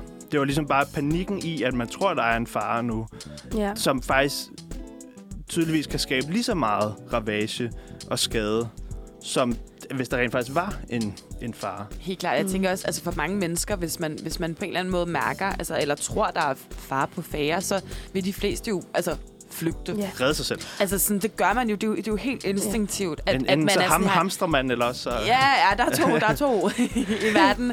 Altså, men, men man prøver at flytte sig ved den situation. Altså, Mm. sådan, det er jo bare helt menneskeligt. Og det der også er, det er for eksempel, øhm, det, det hørte jeg her den anden dag, at særligt Travis Scotts musik for eksempel, det er meget trap, og det er noget med noget meget, noget meget dyb bas. Og den her dybe bas, den, øhm, den reagerer kroppen på, især sådan dyreinstinktet, vores helt gamle.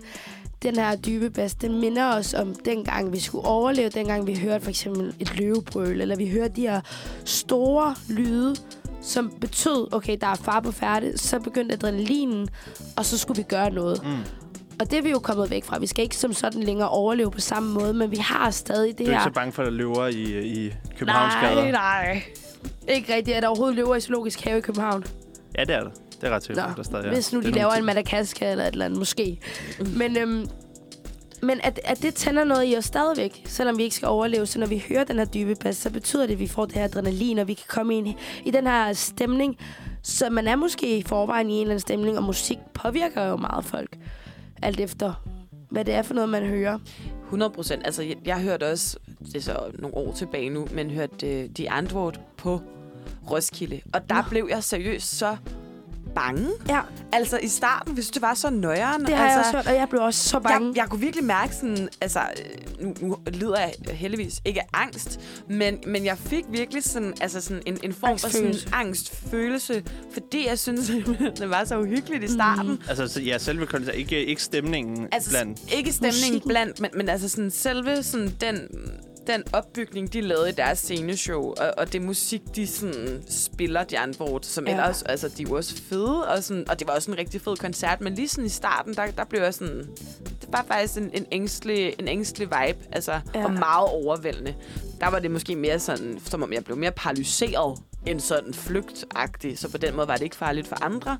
Men der er jo bare nogle koncerter, der virkelig kan skabe en, Mm. en, en weird stemning. Ja. Altså. Og uden at vide så meget musik, som jeg godt ville, øhm, så kunne jeg godt forestille mig, at den, øh, måske den BMP, eller hvordan, hvor altså, musikniveauet ligger, at det påvirker kroppen på en eller anden måde. Jeg ved for eksempel, nogle gange, hvis jeg vil, øhm, hvis jeg vil falde til ro, så sætter jeg nogle gange noget musik på, der kører på et eller andet bestemt H, et eller andet halløj, som påvirker kroppen til at slappe Mm. af og sådan noget.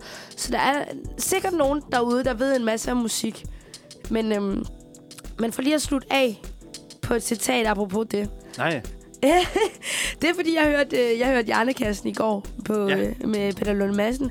Og så var der en af dem, der sagde noget rigtig klogt, som, som jeg jo skrev ned i mine noter i pointer og citater, så skrev jeg det på en Twitter hver gang, jeg synes, der er noget, der er klogt. Og han sagde nemlig, at øh, når vi sætter os ind i noget, så åbner vi op for en større verden. Altså, og det passer måske meget. Hvis jeg begyndte at, at sætte mig ind i noget musik, så ville det åbne op for en større verden i forhold til at forstå. Men Ja, det, ja. det er Forstå, sagt, hvorfor vi altså. bliver sådan lidt ængstlige og sådan får lidt angstfølelse af at høre de andre, mm. eller, eller hvad det er. Men nu skal vi høre øh, min yndlingskunstner. Er det det? Ej, hvor alle? spændende. Uh, der er flere, men jeg Så kan du hende huske, på Roskilde, dengang hun var der? der var jeg ikke gammel nok. Men oh, jeg nej. så hende på Refsaløen, dengang hun spillede for alt for mange år siden. Øh, der så jeg hende, og der vidste jeg ikke, at jeg kunne græde til koncerter, men lige så snart Nej. hun kom op, så, var jeg, så begyndte jeg at ud. Og heldigvis var min telefon gået død. Så jeg nød hele koncerten uden at optage noget som helst, og bare græd mig igennem Ej, det, det- hele. Ej, det blev, vi var næsten en hel time af til at snakke om, hvorfor fuck folk de optager koncerter, når de står der. Og ærligt talt, det er True. det kedeligste at se i folks story på Instagram. Så Ja. er der noget, jeg og man får aldrig set de der videoer bagefter nej. igen. Nej. Nej, det er lort. to minutters lang video, man er sådan, åh nej. Jamen, er sådan her, det lyder jo ikke Det er godt. så fucking ligegyldigt. Ja. Du kan bare skrive, hey, jeg var der. Sådan, så fedt. Ja, Og det gør jo ikke, at man husker detaljerne meget bedre, bare fordi man har filmet det jo. Nu skal det Det er jo dårligt. ikke sådan, nu er du blevet kendt, fordi du har filmet en kendt. Nej, det er øh, heldigvis ikke sådan, det Jeg forstår, fungerer. jeg forstår godt, det er den der tiltrækning af kendte mennesker, starstruck Mm. og sådan se. Altså derfor Det man, vil, derfor man vil have billeder, hvis man ser dem nede på gaden og sådan noget. Men det er ikke fordi, nu er du jo ikke blevet kendt af at have mødt en kendt. Altså, alle kan betale for Ja, at ja. komme ind og se det her. Altså præcis. Det kunne være, at der er nogen, der skal begynde at lave sådan mobilfri koncerter, og så bare prøve at nyde det. For, Jamen, Du det- må få et enkelt billede derfra. Ja, Ja, det er derfor, Klar. jeg hader unge mennesker. Det, det er faktisk det er en af de ting, jeg hader allermest ved ungdomskultur i dag. Altså jeg, jeg tror, at hvis man er lytter på det her program i dag, så, så, så tror jeg, at man, man tror, at du er meget, meget gammel. jeg tror, altså Det sådan kan være lidt, ældre, det skal, det skal disclaimer, jeg er 27. Men dengang jeg var ung, der havde vi haft Jeg synes, du skal slappe af med det der. der, havde vi ikke øh, iPhones med til koncerter. Nej. Nå, men en meget stor opbygning til at Ja, høre hold da op, nummeret mand. fra din faktiske yndlingskunstner. Ja. Hvem er det? Så øh, lad os høre Rihanna med We Found Love. Yes. Ja, og det her var jo altså We Found Love med Rihanna, som altså jo er Steffs yndlingskunstner. Og hvis vi skal tage noget med os fra i dag, så tror jeg, det er det. Altså, Intet andet. Er det, er det som at vælge mellem din baby, og hvis du skulle vælge et yndlingsnummer? Er Rihanna? Ja. åh, oh, ja, det var det jo så. det var det så. Nå, Ja. men altså øh, fra øh, optaget undervisning til en tragisk hændelse under Travis Scott koncert skal vi jo til noget tragikomisk, vil jeg sige. Vi skal selvfølgelig snakke lidt om det, som alle snakker om, som jo er øh, Mette Frederiksen og hendes slittede sms'er. Øh, men jeg synes, vi har snakket nok om de specifikke sms'er Ja, og Mette. Frederiksen.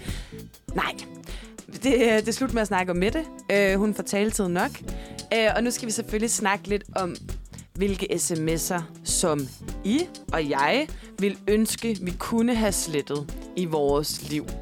Øhm, og det kunne jeg da rigtig godt tænke mig at høre lidt om. Altså, og er det en smule udleverende? Ja, det kan det jo være, men man må selv bestemme, hvor meget. Jeg kan, jeg kan jo selv lægge ud. Øhm, fordi man kan sige, der er jo faktisk også nogle gange, nogle steder, funktioner, hvor man godt kan gå ind og slette sms'er, men man kan kun slette dem, så man ikke selv kan se dem mere. De eksisterer stadig, og modtageren har jo stadig fået dem. Men hvis vi leger en verden, hvor man kunne faktisk gå tilbage i tiden og simpelthen erase, så, øh, jamen, så tror jeg personligt, at jeg vil gå tilbage og slette en sms, som man kan sige blandt mange øh, akavede booty calls øh, og alt muligt andet, så synes jeg faktisk, at den her sms er pinligere, eller faktisk måske i virkeligheden meget cringe. Øhm, Så det har ikke engang med booty calls at gøre. Nej, det var faktisk ikke et booty call, men Nej. jeg synes, det var pinligere. Ej, kan vi også øhm. høre om Øhm, dem? øh, det er meget sådan noget her. Hej, er du ude? Et lille pro-tip. øhm, ej, det var, da jeg var øh, på udveksling for et par år siden, og vi var i byen, og klokken... Og jeg havde øh, på det tidspunkt... Altså, jeg havde ikke, jeg havde ikke rådet så mange joints i mit liv. Øh, og så jeg var sådan, jeg tror altså sådan, jeg var, jeg var også på udveksling, og man bliver lidt mærkelig af det og sådan noget. Og jeg var lige pludselig sådan, sådan det var meget sjovt. Altså sådan at ryge og ryge lidt joints. Og jeg tror også, jeg var sådan her, det er fint nok, jeg lever i et parallelt univers. For det er pinligt hjemme. Øh, Det er den der, når du er ude at rejse, så bliver du... Jamen, det er det. En anden det er person. det. Altså, øh, ja, så, så sådan, det var lidt noget, jeg også holdt hemmeligt for, for, for mine veninder derhjemme, fordi de... Alle de synes, det kendte er jo en anden Karoline. De kender en anden, øh, og skulle det bare have mødt udvikling, Karoline? Nej.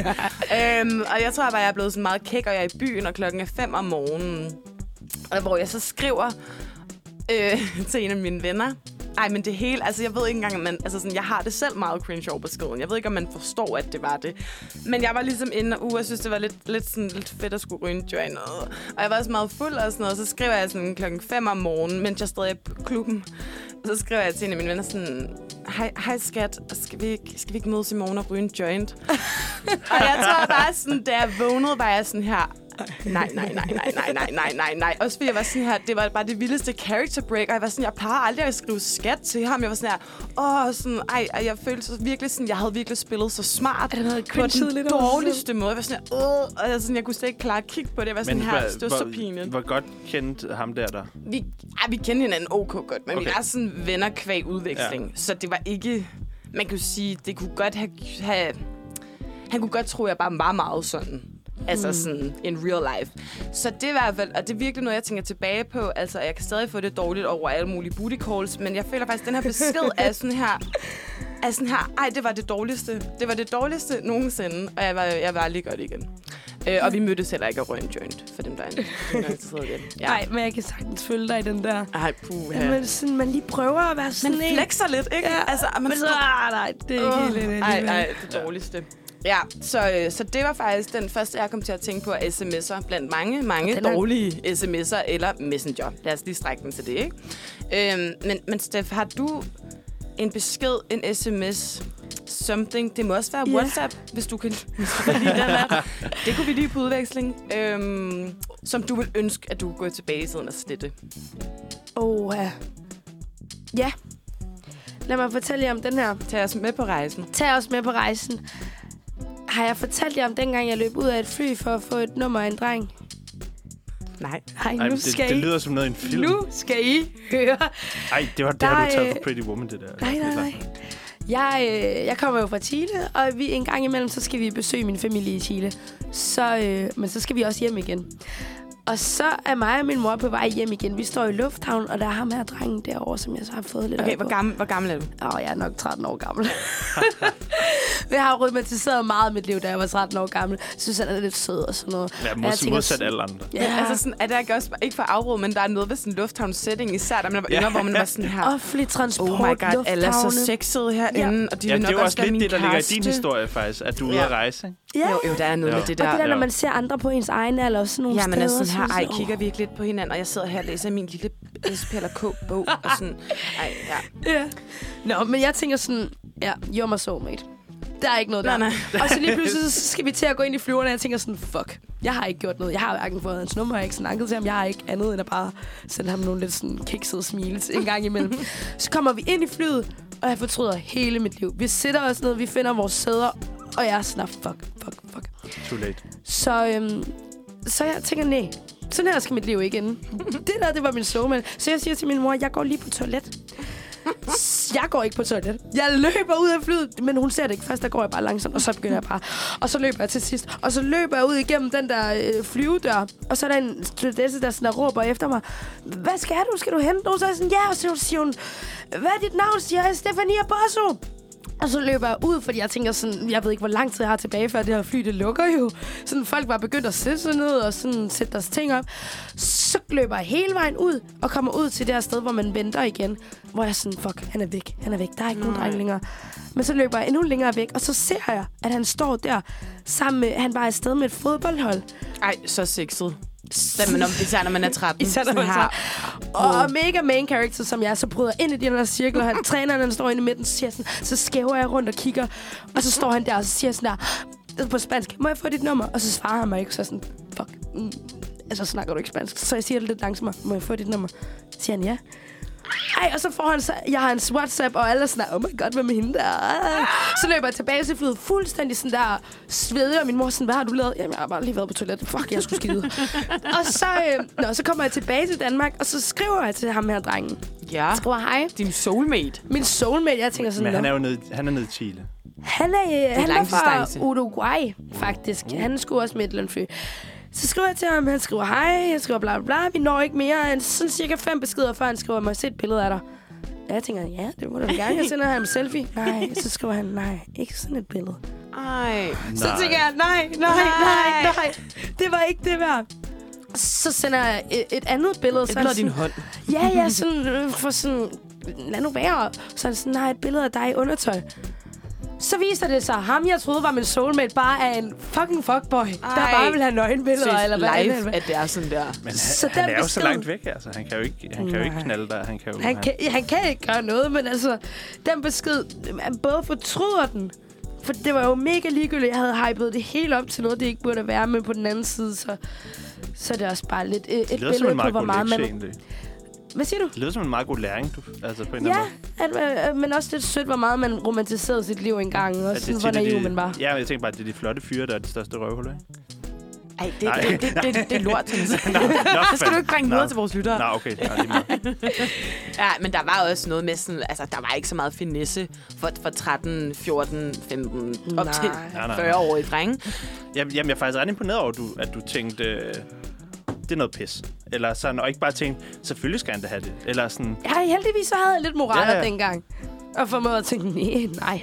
Men ja. Men øh, øh, noget her fra Og weekenden no shame i nøgenbilleder, by the way. Men selvfølgelig hvis, kun, hvis man selv gerne vil sende dem. Ja, hvis man kun, og der ikke, de ikke bliver videresendt og det hele. Øhm, men noget, jeg synes var lidt sjovt, der skete her i weekenden, det var, at jeg har en kollega, som skrev, øhm, som skrev til en, hun kendte, jeg vil have dig. Elsker. Og så så han den, og han har sådan lidt en kæreste. Og så var hun sådan, fuck. Så skrev hun, slut. og det, det, jeg tror bare, det var lidt sjovt i momentet, men det der, de der booty calls, man får sendt, og så er man sådan, fuck. Ej, ej, ej. Så prank. Det var ikke meningen. Ej, jeg hader, når man så vågner op og bare sådan ser sådan svarene, som, som hvis, hvis, hvis det ligesom ikke er sådan eksekveret, men man bare vågner op, og man er sådan her, hey, jeg, jeg, var, jeg, var, jeg lavede lige noget andet. Men sådan, Nej, det, det er lige meget nu. Altså, du behøver ikke svare. Sådan, Nej. sådan, lad, os, lad, os bare, lad os bare bevæge os videre i live. øhm, okay, men altså, tusind tak. En super, super historie. Fedt at have den på hånden. Eller sådan her, oh my god, en romcom Ja. har skrevet sig selv, eller alle romcom er skrevet ud fra den der Nej, men historie. problem, Det er altid ja, noget med lufthavn. Måske er den faktisk ja, perfekt på den måde, at den netop ikke ender som en romcom, men Ja. den ender som det moderne. almindelige liv, Som hvor, det at almindelige liv. hvor at man oftest ikke møder sin... Ja. øh, Som vi jo har snakket om før, at der er flere film, der bare skal til at ende Ja, lidt ulykkeligt. Fuldstændig. Bare Som ende det rigtige sådan liv. helt sådan... Nå, han var bare et røvhul. Slut. Eller sådan. Nå, hun døde. Ja, det var det. Nej, men, men øh, vi skal lige høre et nummer, og så skal vi selvfølgelig høre om Thomas slettede sms-besked. Og lad os høre Uptown Funk med Bruno Mars og Mark Ronson. Det her var jo altså øh, Uptown Funk med Mark Ronson. Ronson? Det føler jeg, at... Det føler jeg mærke. jeg synes, det, synes, det ved jeg ikke, om jeg elsker at sige. Øh, nå, men vi er jo altså i gang med at tale om beskeder, man vil ønske, man kunne have slettet, ligesom vores allesammens Mette. Og vi har jo lige hørt en, en Slette genial... Mette? Slette, slette Mette, ja. Slet en, eller? Nej, nej, nej, nej. Jeg troede, det var sådan slette Mette, hvor jeg var sådan, ja, er det ikke noget, folk kalder en... Hvad er det, slette Mette? Slette ja, sms jeg Mette? vil sådan at slette med det. Slette... Nå, på den måde. Sådan, altså cancel. Nej, det vil Ja, jeg føler, sådan slette. jeg føler, du sagde det i sådan en måde, sådan her, slette beskeder og slette med det. Nå. Og slette en. Nej. Til, til, mig. tilbage, tilbage på sporet har vi i hvert fald hørt, øh, synes jeg, en fantastisk historie fra, øh, fra Steff om, hvordan hun som, som lille 13-årig kæmpe romance girl udvandrede fra et fly for at øh, spørge hendes øh, måske soulmate om hans nummer. Nej, det var så WhatsApp, var det ikke det? Det Jo. er det, det er WhatsApp. Det er altid WhatsApp. Det er altid WhatsApp, og det ødelægger en god historie, Ja, synes jeg. Men hvorfor er det, de har WhatsApp alle andre steder end i Danmark? Jeg ved det ikke, men jeg elsker ikke WhatsApp. Heller Altså, ikke mig. sådan, det kan gør ikke jeg den ikke. der grønne app der. Nu, nu lyder jeg gammel igen. Jeg har aldrig prøvet det. Nu lyder jeg ligesom Mette. Er der Thomas, ikke det er noget, fordi, der du ikke har hedder- været på udveksling. Ja, jamen, det, det, det, det er er sandsynligvis, ja. Altså, du har ikke været backpack, kan jeg høre. Ja, Det er faktisk, det ved man, folk ikke har været, hvis de ikke har haft WhatsApp. det er rigtigt. Men, altså, Thomas, det er jo faktisk dig, vi er nået til. Vi vil jo så gerne høre om, Og Thomas- hvilken slags besked, sms, messengerbesked, som du vil ønske, du kunne gå tilbage i tiden og slette. Og det må jo være alle kategorier. Men altså, har du fundet en? Øhm, jeg tror, jeg vil starte med at sige, at nu har jeg øh, Du har scro- scrollet? scrollet Sindssygt meget. utrolig langt i min... Øh, Du skammer dig over ingenting. No øh, shame. gennem, Elsker. gennem, gennem min, min messenger. Og det, for det første, så var der helt vildt mange mennesker, hvor jeg tænker, ej, hvorfor har jeg stoppet med at snakke med vedkommende? Eller, hende der, hun var da meget sød. Hvorfor skriver vi egentlig ikke mere sammen? Eller sådan et Ej, eller ej, andet. du kan Ej, skrive til dem nu. Nu. Det sjoveste. Ej, nu er jeg gået videre. Send dem et like. Nu, er, Vær nu, sådan, nu hov. går jeg jo bare, Så giver du bare også nu går jeg bare videre. Men, det er sådan, men lad mig sige det sådan her. Okay, det er fordi... Altså, der var helt sikkert et tidspunkt, hvor... Øh, hvor jeg var en person, der var væsentligt mere cringe og usikker på mig selv. Og netop, det er jo ofte der, at man kommer til at sende de der mærkelige ting der, fordi man faktisk grundlæggende ikke forstår social adfærd og forstår, hvordan verden hænger sammen. Øhm, Hold da op. men nu har jeg scrollet helt vildt lang tid. Og jeg er kun nået til 2018. Okay, Og- og vi er det- ikke så langt tilbage. Nej, men, men, men som i, at, at jeg ikke nået dertil endnu, hvor jeg ved, at der er nogle grimme, øh, nogle mærkelige beskeder eller et eller er andet. Men, det? Du leder jo tydeligvis efter noget, Thomas. ja, og jeg, jeg ved i virkeligheden godt, hvad det, hvad det handler om, hvis der skal sådan on top of my mind komme med et bud på, hvad det er for nogle beskeder, jeg godt vil, øh, jeg godt vil slette. Man kan sige, det er jo lidt mærkeligt, fordi beskederne eksisterer jo stadig i en anden, den anden persons bevidsthed. Så den anden Det person kunne har... man også slette i lejen. Det kunne være fedt. Øh, men, men okay, jeg, skal, jeg, skal, jeg vil gerne lige høre jer egentlig. Har I, har I oplevet, øh, måske endda for nogle år siden, at, øh, altså, at I skrev med en eller anden fyr, men han var egentlig måske, I var måske ikke i virkeligheden så interesseret i ham, Øhm, og, og I var måske overhovedet ikke så gode til at svare, som han var. Han var sådan en, hvor at at der så er nogle tidspunkter, hvor I måske virkelig bliver bombarderet med beskeder, hvor at, at, at så øh, er, I, er I, I er måske ude i byen, og I orker faktisk måske slet ikke at se ham. Så, så han har måske skrevet, hvor, hey, hvor er du henne? Øhm, og så har du faktisk ikke svaret på det, og så skriver han bare hele natten med alt muligt. Øh, eller sådan med... Og så, du ved, jo mere fuld han bliver, jo mærkeligere bliver de beskeder også hen over den aften, hvor at hvor at det er jo fair nok, at man ikke har lyst til at mødes. Har, altså, har I oplevet det? Karoline, du nikkede Er lidt. det, er, det, er, det, sådan- er, det din, øh, er det din ven, som, øh, som har gjort det? Er, det? er vi ude af det, Thomas? Det, jeg snakker for en vens skyld.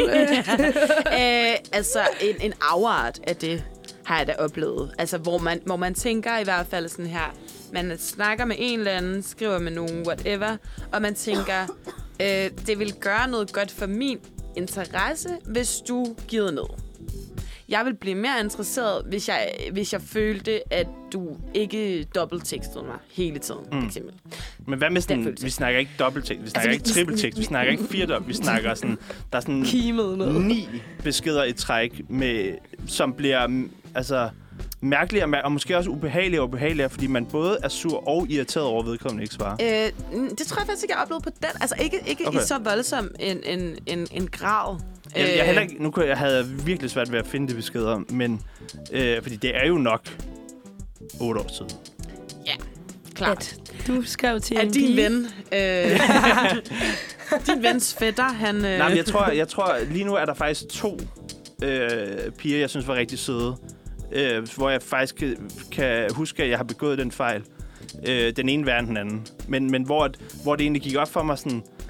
Altså, og- men det er også fordi, man... Altså, og det har, det har jo været fulde tekstning, det hele. Ja. Fordi at, at det er jo der, man... man det er det eneste, man kan tænke på lige pludselig, fordi man er sådan lidt fuld, og man, man går bare og tænker sådan, ej, det, det kunne bare være så fedt, hvis jeg kunne møde, så kunne jeg med min fantastiske charme øh, sådan øh, virkelig gøre dig interesseret og, og sådan noget. Så, så, så det eneste, der skal til, det er, at du bare kommer forbi den samme bar, jeg er på. Eller et eller andet. Ja, ja. Det er det magiske trick. Mm. Øh, Så ja, man gør alt for at koordinere sådan, ej, hvornår tager du så hjem, og øh, okay, jamen, du er herovre, jamen, så kan jeg jo, eller sådan, men var der. respons på de beskeder der, Thomas? Øhm, jeg tror, at, altså, det er jo det, det, er det, jeg prøver at sige, at der, der var lige præcis nok respons til, at man kunne forholde sig til det. Mm. Men så ender der altså, altså også med at komme en, en 4-5 beskeder fra mig selv, som der ikke er respons på. Og så kommer der måske en besked til sidst, at jeg er hjemme nu. Og så er man sådan, sådan jamen, hun havde nok bare travlt eller sådan noget. Ej, ja, ja, ja. Ja, men det, Jeg- det tror jeg faktisk, at... Jeg tror, at de beskedsamtaler, dem vil jeg gerne have slettet. Ja, ja. Og hvorfor? Nej, jeg tror, øh, for, fordi at det, at, at jeg har jo for det første øh, skræmt nogle søde mennesker væk, har jeg lyst til at sige. Øh, men også, altså, hvor, hvor at jeg egentlig... Øh, hvor, altså, for det første tror jeg, jeg var et helt andet menneske på det tidspunkt. Som sagt, det er nok 7-8 år siden. Øh, men jeg tror også, at... Altså, fordi måske kunne der godt have været noget potentiale, hvis jeg ikke bare var... Øh, altså, jeg vil sige, fuld af akavet. Klart, klart. Men jeg synes faktisk, det er ret... Altså, sådan, jeg synes egentlig, det er meget interessant, det med, altså sådan, at jeg føler, at der er lidt to slags mennesker. Altså sådan, der er dem, der bliver fulde, og så tekster de, altså Mm. mm. derudaf, så tænker de sådan her, ej, en til beskeder, hvis hun eller han eller whatever ikke har set det, jeg sender lige en til, hvor at det, det, jeg kan faktisk ikke rigtig sætte mig ind i det, fordi jeg, jeg, er, nok, jeg, er, jeg er nok en mere en, ikke en omvendt, men, men jeg, øh, det tror jeg, vil være for bange. Jeg synes, det er meget, faktisk meget spændende, den mekanisme, der kan gå i gang. Altså sådan, især når man også er fuld, hvor at man bare ikke, øh, ikke lige mærker, hvornår, er, hvornår nok er nok, eller sådan. Ja. Jamen, altså, jeg tror, det grundlæggende er det, fordi jeg egentlig hader at skrive med folk. Jeg hader at bruge tid på at skrive særlig meget med folk. Øhm, men så derfor vil jeg også bare hellere mødes. Så det er sådan, jeg, jeg tror bare, jeg presser på for det. Ja, klart. Og du, du har lært nu. Du Ja, har lært og din jeg tror, jeg kan ikke huske præcis, hvad jeg har skrevet, men jeg have taget skrevet et eller andet super cringe. Hvor, eller sådan, Hvad du kunne ved, det være? Kan Du ved, sådan helt ude ved en, en 3-4-tiden om natten, hvor man har al, altså sådan... du... Jeg vil mærke din varme hud. Ej, det tror jeg ikke. nej, men, nej, nej, nej, der har, der har jeg også helt klart været på den der sådan mærkelige romantiske side, og ikke været på sådan en øh, booty call seksuel Mm. side, hvor det, hvor det kan godt have været sådan noget, øh, skal jeg ikke købe en rose med hjem, eller sådan... Jeg, Nå! jeg ved det, ja. Eller, eller nej, det, det tv- tvivler jeg faktisk på, at jeg har skrevet, men sådan noget i den, Den, stil, den eller, stemning. eller Det sådan... underbygger igen lidt påstanden om, at du er gammel, som du køber en ro. Tag en Ej, due med. Sender en due. Jeg sende en due lige om lidt. Ja, Ej, det ville være dejligt, hvis der var flere, der ville gøre det. ja. Du eller Rosa? Roserne. Okay. Ej, jeg er jo jeg har jeg fulde forbi, så sige, nej, hvis der kom duer. en hjem til mig, eller jeg mødtes med en i byen klokken 3 om natten, som havde en rose med, ville jeg virkelig være sådan her, hvad? eller sådan her, det, det ved jeg ikke, hvad jeg skal med. Eller jeg tror, jeg, ville virkelig, jeg skulle virkelig kunne lide den person, ja. for jeg ikke vil være lidt sådan, okay. øh, men rigtig sødt. Og igen, altså alt er jo også sødt, hvis man kan lide nogen. Ja. Så, så synes man jo alt er skønt. Ja, så, så en rose Kærlighed til den rette, det kan du stadig give, Thomas. Det kan være, du skal hive fat i en af dem der, du lige var forbi på telefonen. Jamen, jeg tror, damer. jeg skal jo tilbage til 2010 eller sådan noget, mens... Øh, ah, oh, ah, dog, ikke, måske, måske 12-13 stykker. Mm, Øhm, og jeg nåede altså kun til 18, og jeg sad altså og scrollede i et par minutter. Dag, og du kunne ikke bare øh, søge, Jamen, jeg ved ikke helt, så jeg kan ikke huske, hvem det lige... hvem af dem det var. Nej, men, åh, ja, hvem kunne det... Ja, jo, det kunne måske godt have gjort. Øh, Klart, men jeg er, jeg er glad for, at I vil dele jeres øh, historier om øh, ønskede slettede sms'er. Øh, vi er jo faktisk ved at være ved vejs ende i øh, denne, denne skønne tirsdag formiddag. Simpelthen. Øh, det er faktisk flot Mm. øh, afsted. ja. Altså, og øh, hvem kan tro, at vi startede med at snakke om optaget undervisning? Altså, og nu er vi her og har hørt nogle juicy stories. Øhm, det har i hvert fald været hyggeligt. Jamen, der er lidt til, der er lidt til alle, ikke? Altså, det kan godt være, at man Det lige skal der. sige sådan, oh, øhm, hvis du kun er interesseret i sådan nogle, øh, at høre øh, unge mennesker snakke om, om cringe ting, de har gjort, så, lige, så skal du lige spole en time frem, eller sådan. Bestemt, bestemt. Men altså, øh, skal vi ende dagen med et øh, verdens bedste nummer? Det synes Hvad har, jeg. du, øh, hvad har du fundet øh, til os, Steff? Jeg DJ har, øh, DJ Steff. Øh, jeg har fundet Memories med David Guetta. Det er fordi, jeg lige Uh. tænkte, sådan, nu snakker vi om lidt mindre om beskeder, beskeder, der ikke skulle sendes, så det er lidt mindre. Ja. Så øhm, lad os slutte... Jamen, og vi blev enige om, at det er nogle minder, man jo godt vil glemme, både i sin egen bevidsthed og Ja. andres bevidsthed, siden Ja. vi godt vil slette Ja, det. ja. det er godt med ja, ja. kontraster her. Ja, fuldstændig. Og så måske et lille citat, man kan have med. Ja. Det var jo den der... Øh, den der... Øh, nej, hvordan var den nu? Citatet. Sådan noget med, noget, noget, det var noget med at lære noget nyt. Når man Ikke? sætter sig ind i noget, åbner verden, øh, bliver verden... Åbner der så en ny verden. Ja, åbner ja. verdenen sig. Ja. Så, kan vi, så kan vi have sat os Og ind. få fingeren ud. Det blev du også sagt tidligere. Ja. Og det kan man også tage med sig. Så husk at spørge Eller næste fingeren gang. ind. Det. Husk at spørge sådan der folk øh, om, om, hvad de er mest interesserede i. Så kan det være, at de kan fortælle en hel masse om rugby eller et eller andet. Ja, og så, og så åbner der sig en ny verden. Præcis. Memories med David Guetta. Ha' en rigtig dejlig tirsdag.